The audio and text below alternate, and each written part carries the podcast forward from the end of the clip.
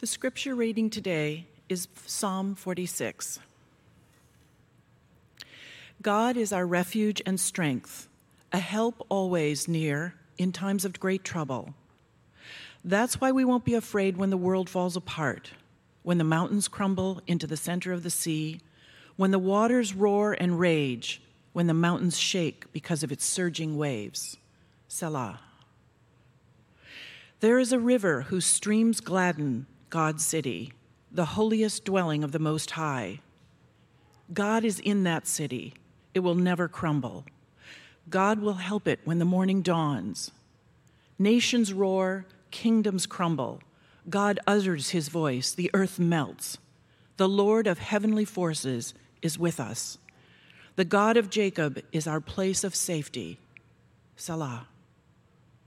Come, see the Lord's deeds, what devastation he has imposed on the earth, bringing wars to an end in every corner of the world, breaking the bow and shattering the spear, burning chariots with fire. That's enough. Now I know that I am God. I am exalted among all nations. I am exalted throughout the world. The Lord of heavenly forces is with us. The God of Jacob is our place of safety. Selah. The word of the Lord. Take a moment now for silent reflection.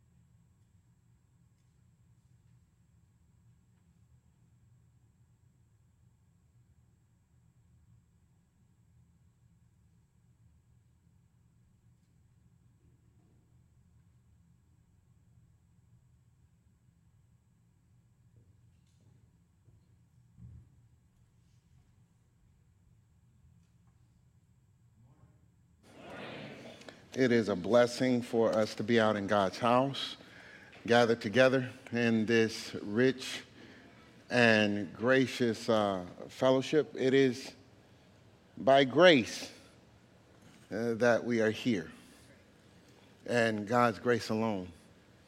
And um, I am blessed and humbled to be able to share this time with you. Thank you, uh, Pastor Emily. Thank you, City Church, for uh, welcoming me and my, my family, my wife here. Um, yeah, it's humbling to be before you. Um, and I'm so glad that Adrian, again, is here with me, because if I flunk, she'll fix everything with her song. So, so I do ask that you would be praying with me as I attempt Uh, to speak to you what God has laid on my heart for today. Will you pray with me? Lord, let the words of my mouth and the meditation of my heart be acceptable in your sight. You are my strength and my Redeemer. Amen. Hebrews chapter twelve and verse number one says, "Therefore, since we are surrounded by a great cloud of witnesses, let us lay aside every weight and the sin which clings so closely, and let us run with endurance the race that is set before us, looking to Jesus, who is the founder and the perfecter, the author and the finisher of our faith, who for the joy that was set before him endured the cross, despised the shame, and is seated at the right hand of the throne of God, who for the joy that was set before him, who for the joy that was set before him endured the cross, despising the shame, and is seated at the right hand of the throne of God. For a few minutes, I want you all to consider with me the thought, joy as protest. Toi Derricotte, a famous African-American poet, says that joy is the resistance to disorder, to cynicism, entropy, and despair. It's not simply resistance, but it's courageous resistance that I suspect transcends reason. Then she goes on to say, most miraculous experiences baffle reason. The Hebrew writer says the, that we ought to look to Jesus, who is the author and finisher, who for the joy that was set before him endured the cross, despising the shame, and sat down at the right hand of the throne of God. Family, as Christians, our joy is rooted in the living hope we have in the resurrection of Jesus Christ. And while we are living currently in deeply challenging times, maybe even the most challenging seasons that some of us have ever faced, our God is still in control. And as in all things that God wills or allows, he can make everything beautiful in its own season. And in times like these, particularly, our gospel must not be hidden by the grimness of our circumstance. If the gospel is not hidden, neither should our joy. It's rooted in the living hope that we have in the resurrection. And this joy is an internal state, but it is also a public expression, the hope that we have in the resurrection of Jesus. This is joy as protest. You see, in the black church, joy amid suffering is nearly intrinsic to our identity.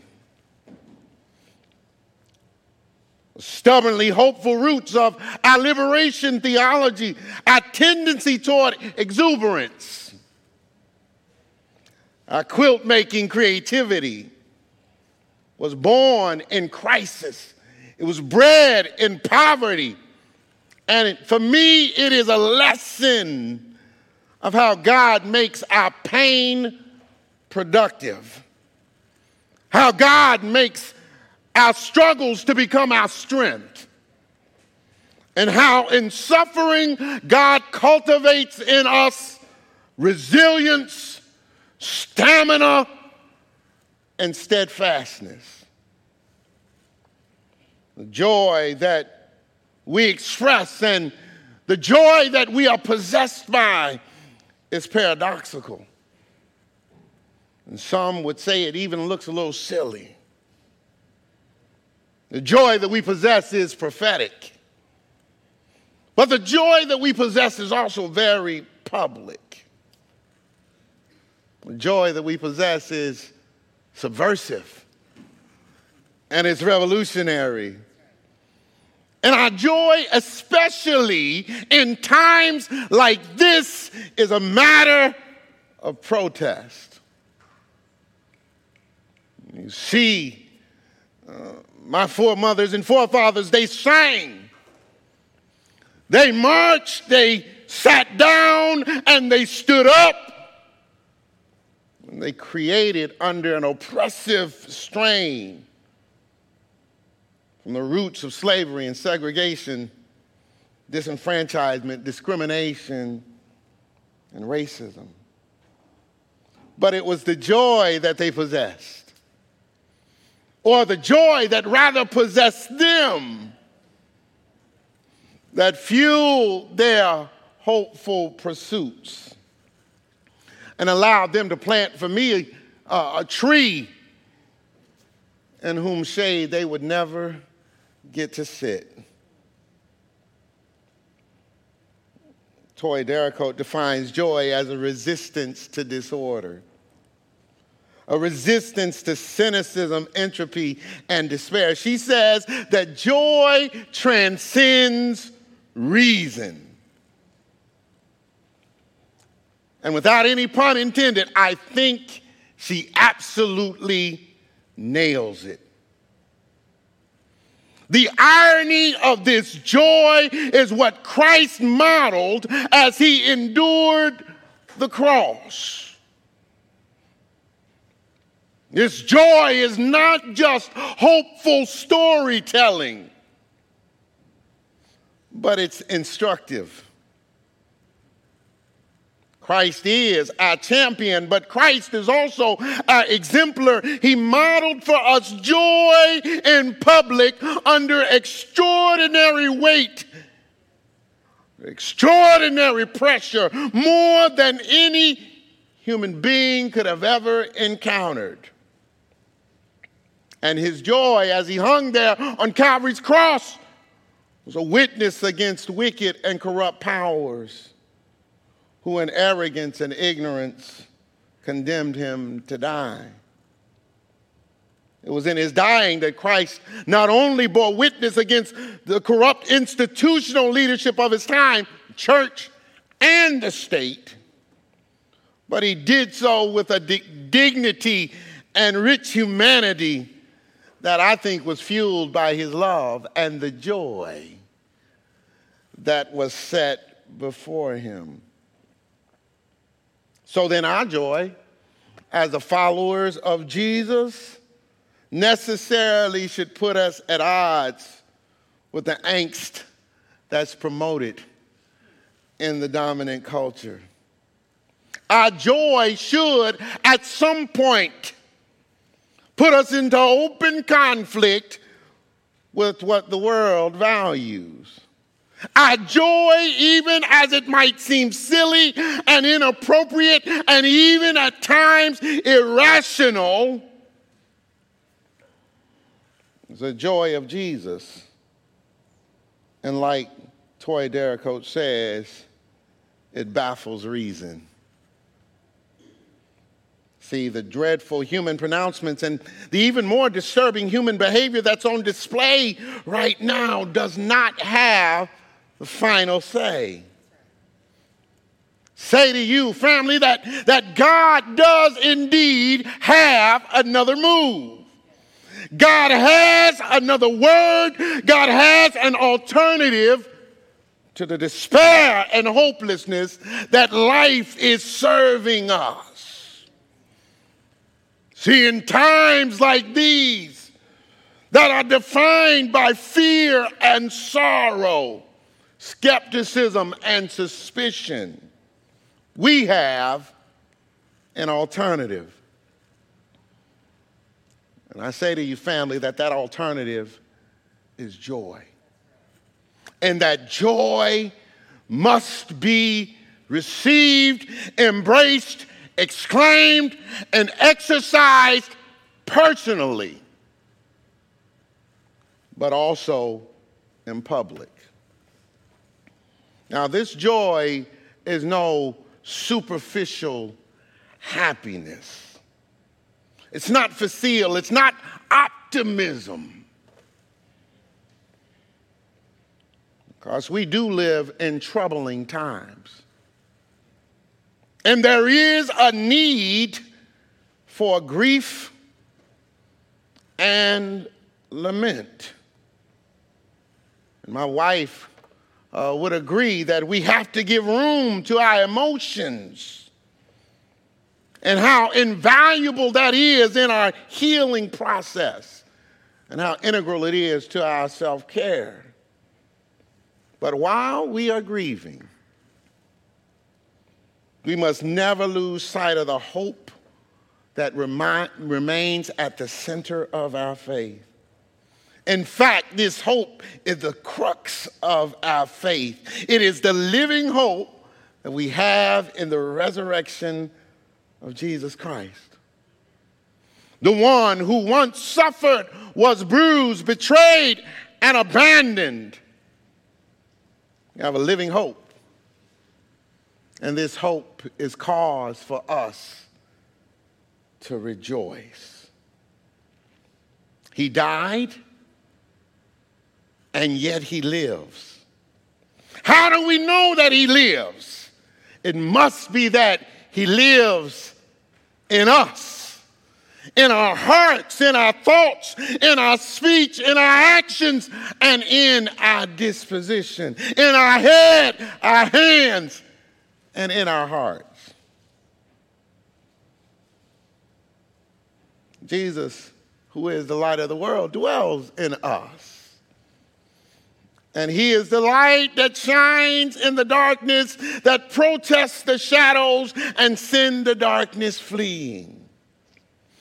The true light that darkness cannot overcome, cannot comprehend. It's the hope that we cling to. The promises of God that give us strength in uncertainty. And this is a joy that causes us to sing even when it's raining. This is the love that lifts us from life's angry waves and gives us peace. And this is the gospel that we embody and we declare. Drenched in the light of his love, rooted in our living hope, saturated with grace, punctuated with praise, and accented with the stubbornness of joy, the promise of the living hope we have in the resurrection, the promise of God's presence with us always and in all things. This is joy as a protest. And to declare joy, especially in times like these, looks silly. But it is subversive. And this joy is as necessary as our grief and lament. I'm reminded of the word that Paul wrote from his imprisonment. Rejoice in the Lord always. And again I say, rejoice. Let your moderation be known. The Lord is at hand. Be careful for nothing, but in everything by prayer, supplications, and with thanksgiving. Let your requests be made known to God, and the peace of God, which passes all understanding, shall keep your hearts and your minds through Christ Jesus. Or in the words of James Weldon Johnson, lift every voice and sing. Till earth and heaven ring, ring with the harmonies of liberty. Let our rejoicing rise. High as the listening skies, let it resound, loud as the rolling sea. Sing a song full of the faith that the dark past has taught us. Sing a song full of the hope that the present has brought us, facing the rising sun of our new day begun. Let us march on till victory is one. This is joy as protest. And if you don't mind for a minute, I'd like to give you a bit of Birmingham. In our old church, we say, this joy that I have.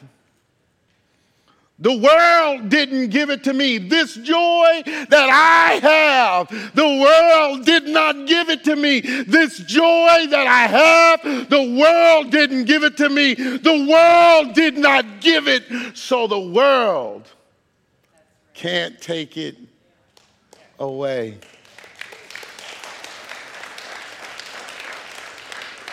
Therefore, since we are surrounded by so great a cloud of witnesses, let us lay aside every weight and the sin that clings so closely, and let us look ever to Jesus, who is the author and the finisher of our faith, the perfecter and the founder, who for the joy that was set before him endured the cross, despised the shame, and even now is set down at the right hand of God the Father. This is our joy, and this is our protest. God bless you all.